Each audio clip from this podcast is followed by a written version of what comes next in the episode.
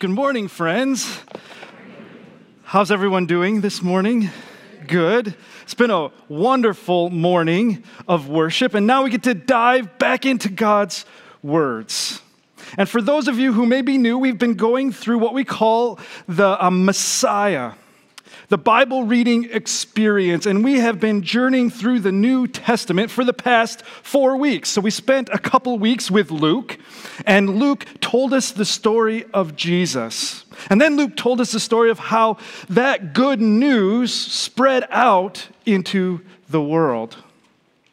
Well, Luke was a companion of Paul. And Paul was part of that message going out into the world. And so for the next couple weeks, we read letters that Paul wrote back to the churches, back to the communities that Paul started on his journeys, on his missionary journeys. So we're turning the corner. We're about halfway through. And this week, we get to start reading another story of Jesus. But, friends, this story is from a different perspective. Because you, rem- you remember everything we read in the Bible was written to someone for a specific reason, at a specific time, at a specific place. You see, these stories of Jesus could be called theological biographies. Because, yeah, they're the story of Jesus. But you know what? They're written for a specific reason because the audience who got these stories, they needed to hear something. They needed to be challenged in a certain way.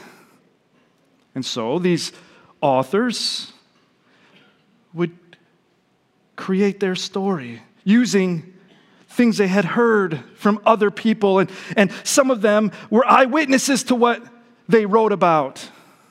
But you know what's amazing? When you start to look at all these stories, they're not all the same, are they? In fact, some of these authors will take some of the things that happened and they'll mix them up. And they'll decide, I'm going to include this story, I'm not going to include this story. And today, you're going to see how Mark, I hope, masterfully does this in order to teach his audience something that they needed to hear. I want to start this morning by showing you this picture of this artifact. Let's see if this works. Hmm. There it is. This is called the Priene inscription. Now, the Priene inscription is called that because they found this in the city of Priene, which is in Asia Minor. We know it as Turkey right near the city of Ephesus. Let me show you what this inscription said. It's called the Priene Calendar Inscription, 9 BC. And it says this The birthday of the god Augustus Caesar has been for the whole world the beginning of the good news concerning him. Therefore, let a new era begin from his birth.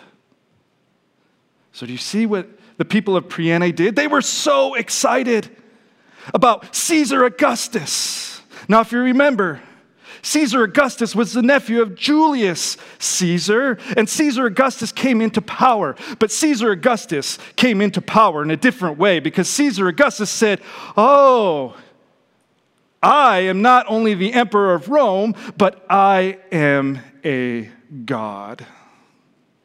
And so they would call Caesar Augustus the Son of God, the Prince of Peace, the King of Kings. And the people of Priene got so excited that they decided we're going to readjust our whole calendar to be based off of Caesar Augustus' birth. Now, listen to this. Mark writes this The beginning of the gospel, the beginning of the good news of Jesus Christ, the Son of God.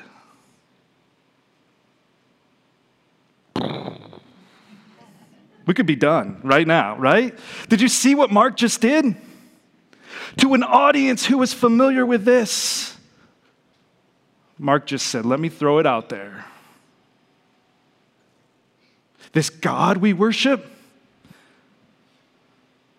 Jesus, this is the beginning of the good news. Jesus is the Messiah, not Caesar Augustus.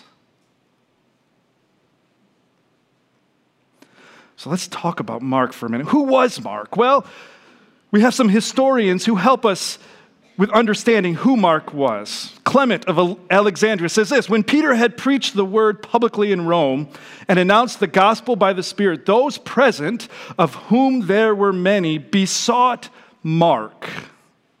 Since for a long time he had followed him and remembered what had been said, to record his words. Mark did this and communicated the gospel to those who made request of him. When Peter knew of it, he neither actively prevented nor encouraged the undertaking.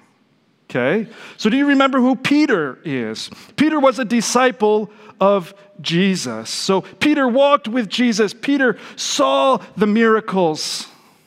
He saw Jesus serve and love others. He saw Jesus go through his trial, his crucifixion. And then he was there when Mary came and said, Jesus has risen. And so Peter went and told Peter's story. And it looks like Mark was a follower of Peter. Papias, who was citing John the Apostle, says this Mark became Peter's interpreter and wrote accurately all that he remembered, not indeed in order. Interesting, huh? Of the things said or done by the Lord, for he had not heard the Lord, not had he followed him, but later on, as I said, followed Peter. Okay? So, where did Peter get to know Mark? Do we have any evidence in our Bibles of them knowing each other? Well, there's something interesting in Acts 12 12, which you have already read. It says this When he, Peter, realized this, this was after Peter went back to Jerusalem and Peter got put in jail. And an angel came and freed Peter. And so Peter realized that it was an angel that freed him. When he, Peter, realized this, that it was an angel, he went to the home of Mary, the mother of John Mark, where many were gathered for prayer. So think about it. Mark's mom lived in a house where a church had gathered. Interesting, right? So Maybe John Mark was there and Peter was there, and Peter heard the stories of, you know, Peter runs in and says, I was just saved by an angel. And maybe John Mark is hearing this. Uh, we don't know these things, but there's a connection here. So Mark would write the stories that he heard from Peter. Now, Scholars think that Mark was the first one to write down the stories of Jesus, at least the first of the four that we have. We know that many people wrote down the stories of Jesus, but we only have four of them. And Mark was probably the first one. And we think that because Luke and Matthew probably had Mark's story, because there's some overlap. Because you see, Mark is the shortest story we have. And Mark doesn't, Mark doesn't give us all the stories, he gives us a few of them, but he puts a lot of detail in those stories. And it's almost as if it was an oral tradition, almost as if it was a story that Mark was telling people. Because, man, Mark says I want to introduce you to Jesus, the Son of God. And then Mark takes off, and the story doesn't stop until the end. And it's almost like you can step into Mark's stories with the details and the pictures that Mark paints. But Mark does some interesting things, and I wonder if it's because of Mark's experiences. In Acts 12, it says, When Barnabas and Saul had finished their mission to Jerusalem, they returned, taking John Mark with them. Okay. So Mark was connected to Barnabas and Saul. Paul. Acts 13, 4, verse 5, 4 and 5. So Barnabas and Saul were sent out by the Holy Spirit. This was their first missionary journey. They went down to the seaport of Seleucia and then sailed for the island of Cyprus. There in the town of Salamis, they went to the Jewish synagogues and preached the word of God. And John Mark went with them as their assistant. Now, here's a map. And this was their first, Paul's first missionary journey. So he was in Jerusalem. He got sent back to Antioch. And the church in Antioch decided we're going to send Paul out. So Paul travels with Barnabas and Mark to Cyprus, to Salamis, and starts to do ministry there. But then we read this. Paul and his companions then left Paphos by ship for Pamphylia, landing at the port town of Perga. There, John Mark left them and returned to Jerusalem. Interesting, right? So, they do ministry here in Salamis. They leave out of Paphos. They go up to Perga, to Pamphylia, and for some reason, Mark leaves. Now, we don't know why Mark left. But I wonder if Mark is a disciple of Paul. I wonder if there were some hurt feelings there. I wonder if they had an argument. I wonder, I don't know. But for some reason, Mark goes back to Jerusalem. After some time, Paul said to Barnabas, Let's go back. This is after they come back and they're back in Antioch. Let's go back and visit each city where we previously preached the word of the Lord to see how the new believers are doing. Barnabas agreed and wanted to take along John Mark. But Paul disagreed strongly. Since John Mark had deserted them in Pamphylia and had not continued with them in their work, their disagreement was so sharp that they separated. So Barnabas took John Mark with him and sailed for Cyprus, and Paul chose Silas, and as he left, the believers entrusted him to the Lord's gracious care. There's some stuff going on, right? And it's interesting because I wonder put yourself in Mark's shoes. What was Mark feeling? You see, if Mark was a disciple, I wonder if he thought to himself, oh man, I screwed it up.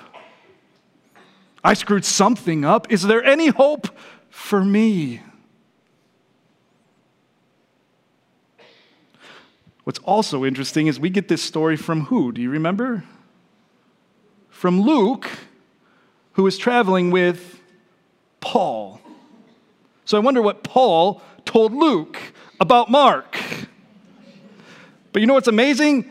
Luke is using Mark's story in order to speak into his own. It's fascinating, isn't it, how intertwined it is? But here's the thing Mark writes, I think, his feelings into his good news.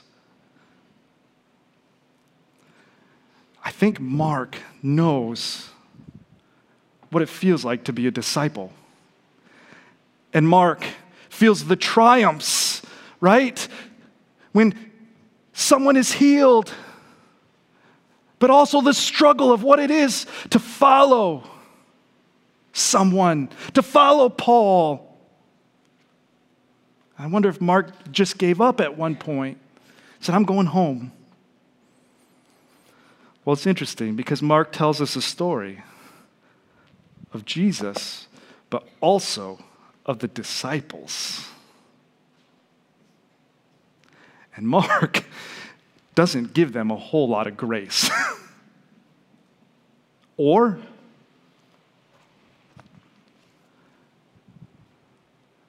Mark is saying, there's hope for all of us. No matter how many times you screw it up, there's hope for all of us. But you know what I think Mark wants us to deal with and think about? Is the answer to the question who is Jesus? And I think, I think he wants us to think about that, but I think he wants you to think about that. Who is Jesus to you?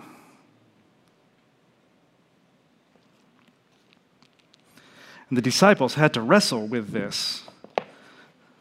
Mark tells us this story, and Mark tells us of healings, of Jesus doing amazing things, of casting out demons. The disciples will be in a boat, and Jesus will calm the storm.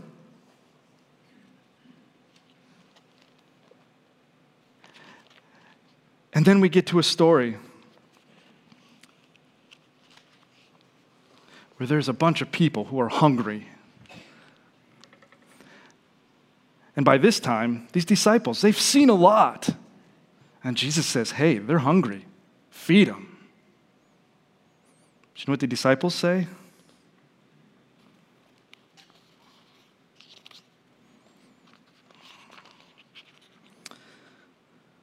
With what? They asked. We'd have to work for months to earn enough money to buy food for all these people. I wonder if Jesus was like, oh, guys, who am I? So they found five loaves and two fish, and Jesus looked up to heaven and blessed them. Then, breaking the loaves, into pieces. He kept giving the bread to the disciples so they could distribute it to the people. He also divided the fish for everyone to share. They all ate as much as they wanted, and afterwards the disciples picked up 12 baskets of leftover bread and fish. A total of 5,000 men and their families were fed. Immediately, after this, Jesus insisted that his disciples get back into the boat and head across the lake to Bethsaida while he sent the people home. After telling everyone goodbye, he went up into the hills by himself to pray. Late that night, the disciples were in their boat in the middle of the lake, and Jesus was alone on the land. He saw with his eyes clearly that they were in serious trouble, rowing hard and struggling against the wind and waves. About three o'clock in the morning, Jesus came to them walking on the water. He intended to go past them, but when they saw him walking on the water, they cried out in terror. They thought he was a ghost. You see, these disciples, they weren't seeing clearly.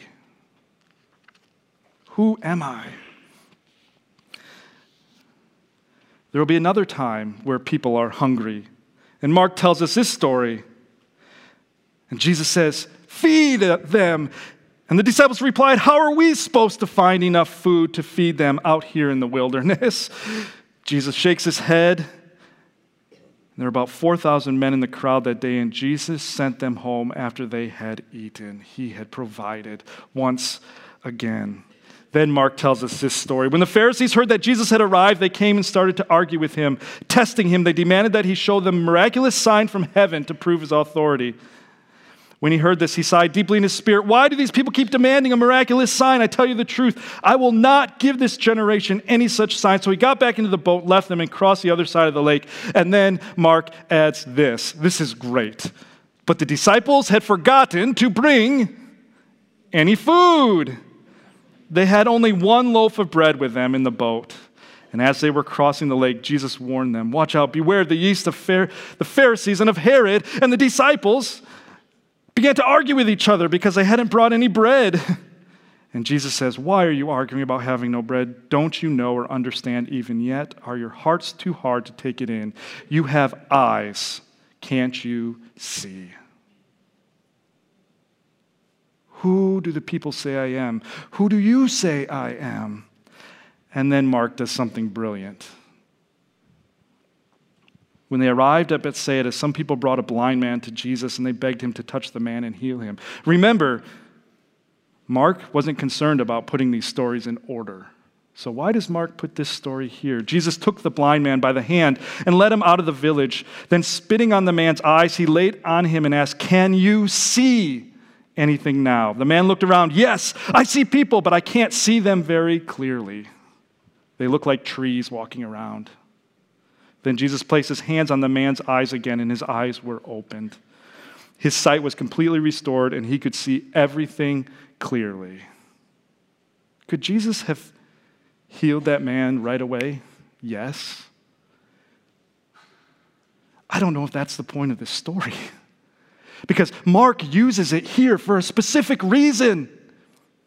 And I wonder if Mark is saying, even though you can see, it doesn't mean that you can see clearly. Because look at what Mark is doing. He's setting this up. Jesus and his disciples left Galilee and went up to the villages near Caesarea Philippi. As they were walking along, he asked them, What do people say I am? Well, they replied, Some say John the Baptist, some say Elijah, and others say you are the one of the other prophets. Then he asked them, But who do you say I am? And Peter replied, You are the Messiah. But then Jesus began to tell them that the Son of Man must suffer many terrible things and be rejected by elders, the leader, and priests. He would be killed, but three days later he would rise from the dead. As he talked about this openly with his disciples, Peter took him aside and began to reprimand him for saying such things. And Jesus turned around and looked at his disciples and reprimanded Peter, Get away from me, Satan, or adversary. He said, You are seeing things merely from a human point of view, not from God's. Then, calling the crowd to join his disciples, he said, If any of you want to be my follower, you must give up your own way, take up your cross, and follow me. If you try to hang on to your life, you will lose it. But if you give up your life for my sake and for the sake of the good news, you will save it. Interesting, right? The disciples didn't get it or at least took them a while. And here you have a disciple who may know what they feel like. And Jesus says to the disciples, Who am I? You have to, you have to wrestle with this question. But I wonder if Mark is saying to his audience, You have to wrestle with this question. So, if the historians are right, Mark was responding to the believers in Rome. I want to take you to Rome for a minute. I want you to think about living in a place that had running water. It's a place where the emperor lived. It's a place with beautiful buildings. Friends, most of these people most of these followers of Jesus in Rome had never been to Podunk, Israel. They didn't know what it meant to grow an olive tree in the fields, or what it meant to farm, or to be hot in the desert, or to live in a village along with the rest of your family. They didn't know these things. And so Mark has the job of telling them who Jesus is in light of an emperor who claims to be God himself. And so I wonder if Mark is thinking, I have to give them a picture, a picture that they all know. And so Mark brilliantly takes something that they are all familiar with. Because you see, when the emperor, when it's time to become the emperor and to become a deity themselves, they went through a process.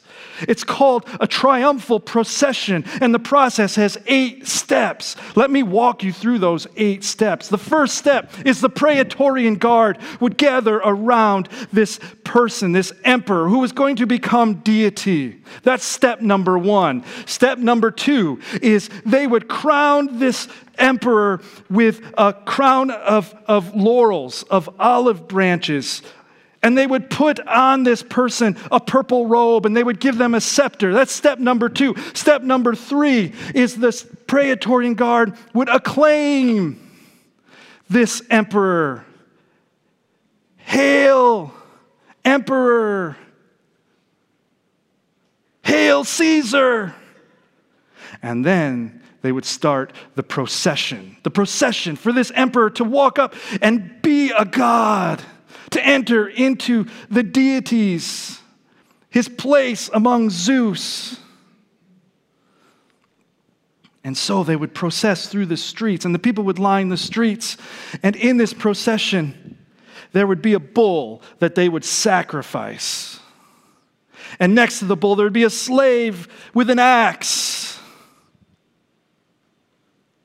It'd be the way that they would sacrifice this bull. And then next to that, there would be someone who would be taking incense and spreading incense on the ground and across the, the, the, the, people along the sides of the road. It was almost as if the incense was here, you want to smell what God is like, what the emperor is like?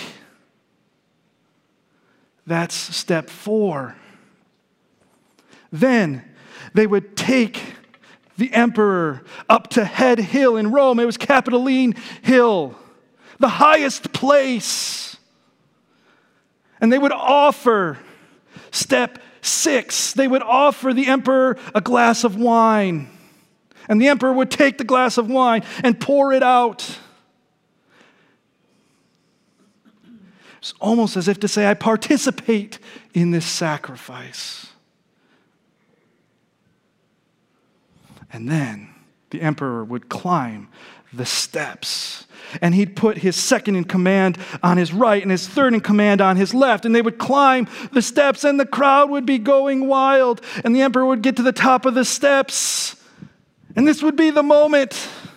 And they would wait for a sign of the God saying, Yes, this is God himself standing before you. And sometimes in the, that would be like doves would be released.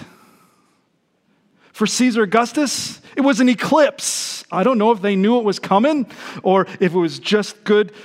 I don't, I don't know. But the gods would say, We have our stamp of approval.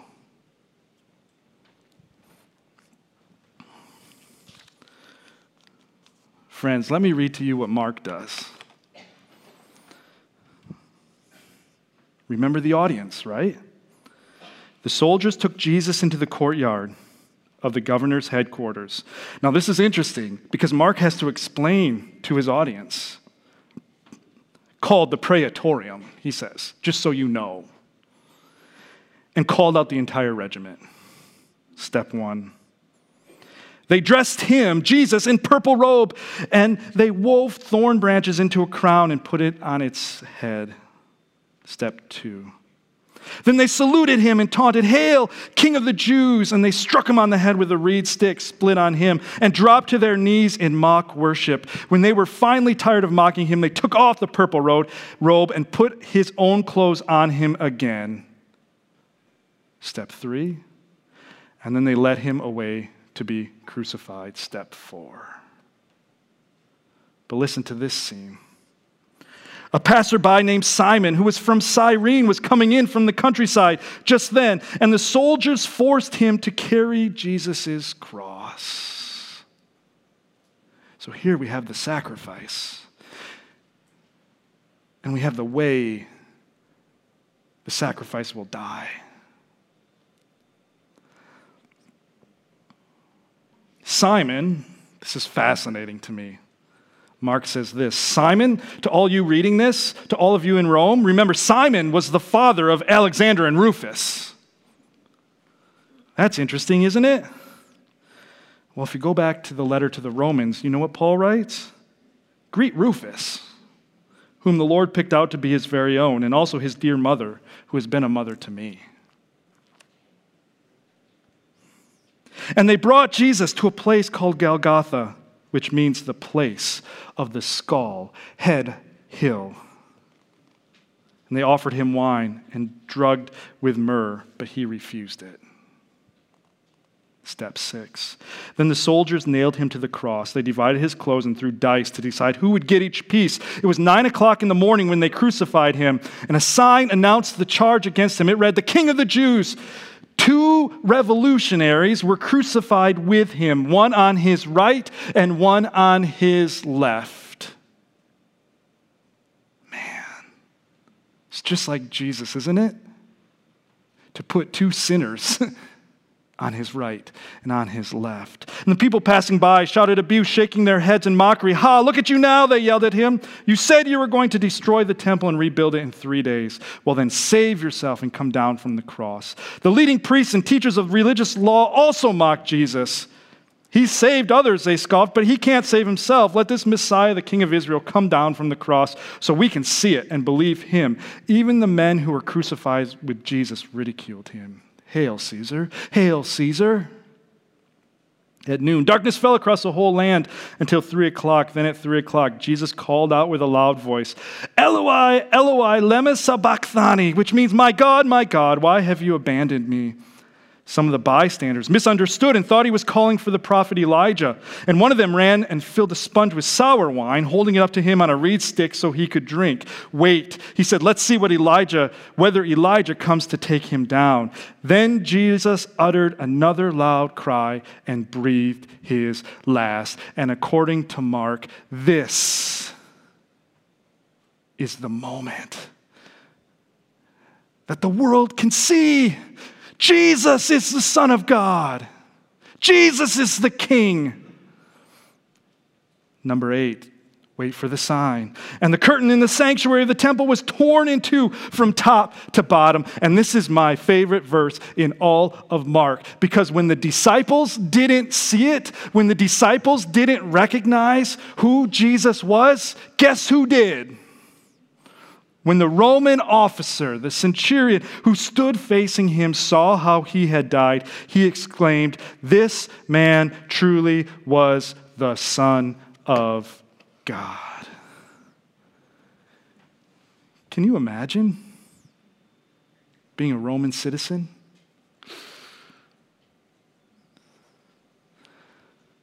The disciples had to answer this question. The Romans, and the Christians living in Rome. You see, Rome wasn't making it easy to be a follower of Jesus.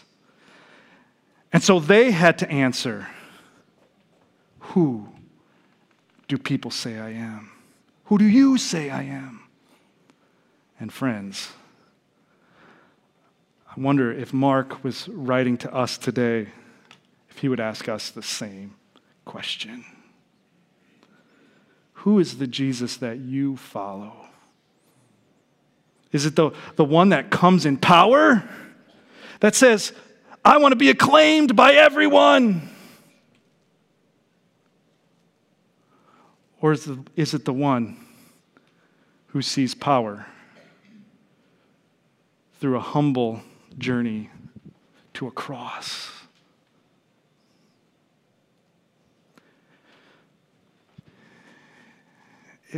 Helps me give Peter a little grace, doesn't it? Because I wonder what Peter wanted Jesus to be. And I wonder what it was like for Peter when Jesus says, You know what? Yes, you are right. I am the Messiah, but I may not be the Messiah that you want me to be. Because my way of power is by serving by humbling myself, by putting others before me. And Jesus says to Peter, Peter, if you want to follow me, you're going to have to take your own cross and follow in my footsteps. And it's not going to be easy. And there may be times that it's not pretty. But this is what I'm calling you to. I'm calling you to live a life of putting other people first. Now, the world will tell you that's not how it works. But my kingdom is different.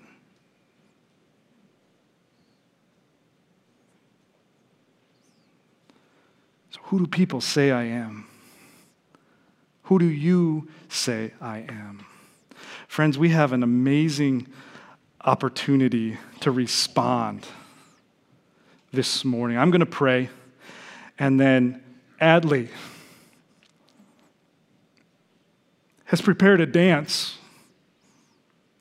for all of you because Adley has had to struggle with the question who is Jesus in her life? And you know what? For Adley, Jesus is her rescuer.